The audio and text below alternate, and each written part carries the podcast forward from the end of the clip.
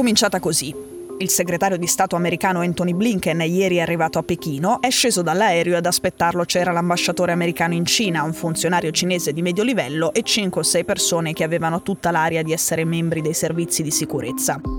Il cielo a Pechino sembrava azzurro chiaro, una cosa che fino a poco tempo fa veniva festeggiata, dato che spesso la capitale cinese è avvolta dallo smog. Su questa scena, Blinken che scende dalle scalette dell'aereo e mette piede in Cina, ma ad accoglierlo ci sono solo poche persone, è cominciata la prima polemica. Polemica che ha fatto capire un po' che aria tiri in Cina nei confronti degli Stati Uniti. Media di Stato cinesi e giornalisti che da anni fanno da sponda ai Wolf Warriors di Pechino, cioè quei diplomatici particolarmente aggressivi nelle loro esternazioni, hanno sottolineato alcune cose. Intanto che ad accogliere Blinken non c'era il tappeto rosso e poi che non c'era proprio nessuno di importante del governo cinese. Per dire, quando a marzo è arrivato a Pechino il presidente bielorusso Lukashenko, il tappeto rosso c'era. E poi gli stessi hanno cominciato una polemica buffa su Twitter e sui media nazionali paragonando le immagini trasmesse dalla televisione cinese con quelle trasmesse per esempio dalla BBC e dai media americani. In pratica il cielo che appariva sui media anglosassoni sarebbe stato più fosco, scuro, per i cinesi quello è diventato il filtro BBC, cioè un modo subdolo per mettere in cattiva luce la Cina da parte degli occidentali, farla apparire meno radiosa di quello che è. Ecco, queste cose riassumono bene lo spirito con il quale i cinesi aspettavano Blinken, un misto apparentemente paradossale di senso di superiorità e di una specie di risentimento un po' vittimistico contro l'Occidente che parla sempre male della Cina.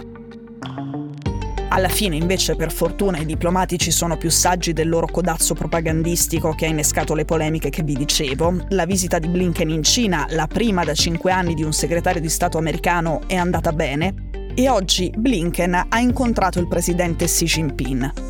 Non era affatto scontato ed è un buon segno.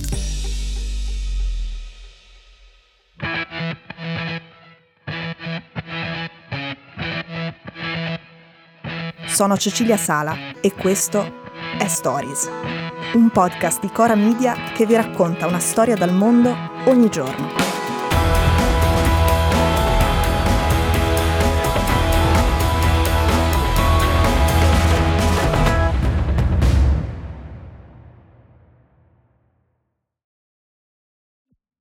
Da questa visita non ci si aspettava granché e quindi già i toni cordiali e amichevoli sono stati considerati un buon risultato.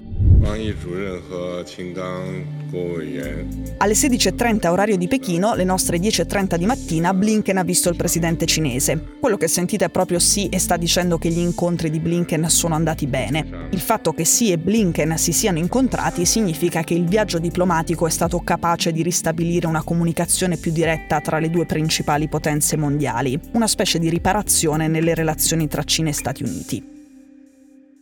Ora, dobbiamo ricordare per forza dove eravamo fino a poco tempo fa, fino a prima dell'arrivo di Blinken in Cina. 什么普世价值啊，什么国际舆论的时候啊。 Nel 2021 in Alaska c'era stato il primo incontro tra diplomatici cinesi e statunitensi dall'elezione di Biden. Quello era stato un summit ad altissima tensione, erano volate parole pesanti.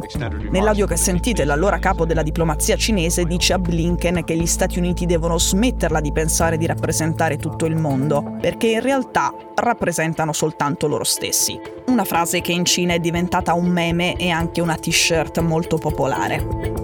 Le cose sono anche peggiorate dopo l'invasione russa dell'Ucraina e la posizione ambigua della Cina in proposito. Poi nell'agosto dell'anno scorso è arrivata la quarta crisi dello stretto di Taiwan dopo la visita dell'ex speaker della Camera statunitense Nancy Pelosi a Taipei. Poi sono arrivate alcune decisioni strategiche di Biden sul controllo delle esportazioni. Il tentativo americano è tagliare fuori la Cina dalla filiera del bene più prezioso al mondo in questo momento, i semiconduttori. Poi, qualche mese fa, proprio quando ci si aspettava che Blinken arrivasse in Cina per provare a ricomporre il rapporto, è arrivato il palloncino spia cinese sui cieli americani, poi abbattuto da Washington. A invertire un po' la tendenza, almeno a parole, è stato Joe Biden. Ha detto che Cina e Stati Uniti dovevano recuperare il dialogo e che lui avrebbe voluto incontrare il presidente cinese. Così la Casa Bianca ha fatto sapere che Blinken era di nuovo pronto per andare a Pechino, ma qualche giorno prima della partenza, ecco un altro intoppo. Administration has confirmed that China has been operating a spy base in Cuba since at least 2019. Il Wall Street Journal pubblica la notizia che la Cina starebbe per costruire una propria base militare a Cuba, quindi molto vicino agli Stati Uniti, proprio per permettere alla sua intelligence militare di intercettare, di spiare le comunicazioni degli Stati Uniti. Pechino e L'Havana negano, la Casa Bianca fa sapere che il report del Wall Street Journal non è corretto. Poi viene fuori che in realtà quella base c'è già, è lì dal 2019 e che Biden sa tutto da tempo. Ma evidentemente questa volta le intenzioni di Pechino e Washington sono superiori a tutto il resto e Blinken finalmente parte. Nei comunicati dopo il summit di sette ore e mezza è emersa quella che molti considerano la caratteristica principale di Blinken, Tanti lo descrivono come una specie di falco romantico, uno molto idealista ma determinato a considerare gli Stati Uniti il faro del mondo, la cosa che non piace ai cinesi. Nel comunicato Washington ha sottolineato che gli Stati Uniti difenderanno sempre gli interessi e i valori del popolo americano e lavoreranno con i propri alleati per far avanzare la visione di un mondo libero, aperto e che sostenga un ordine internazionale basato sulle regole. Il comunicato cinese, dopo aver ricordato come le relazioni tra Cina e Stati Uniti siano nel loro momento più basso dal 1979, era piuttosto positivo tranne che su Taiwan dove si ricorda che le due parti non sono per niente d'accordo. Ma soprattutto il comunicato affida il futuro del dialogo a un prossimo incontro tra Xi Jinping e Biden a fine anno.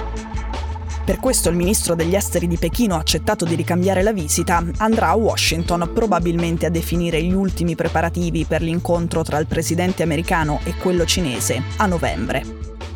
Questo, palloni aerostatici e basi militari in giro per il mondo permettendo.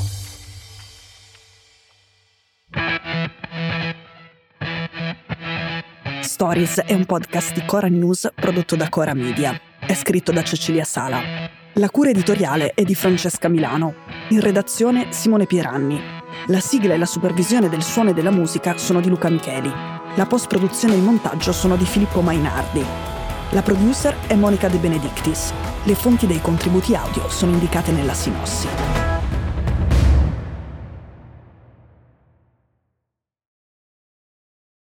Questo episodio è stato prodotto e sviluppato insieme a Spotify Studios.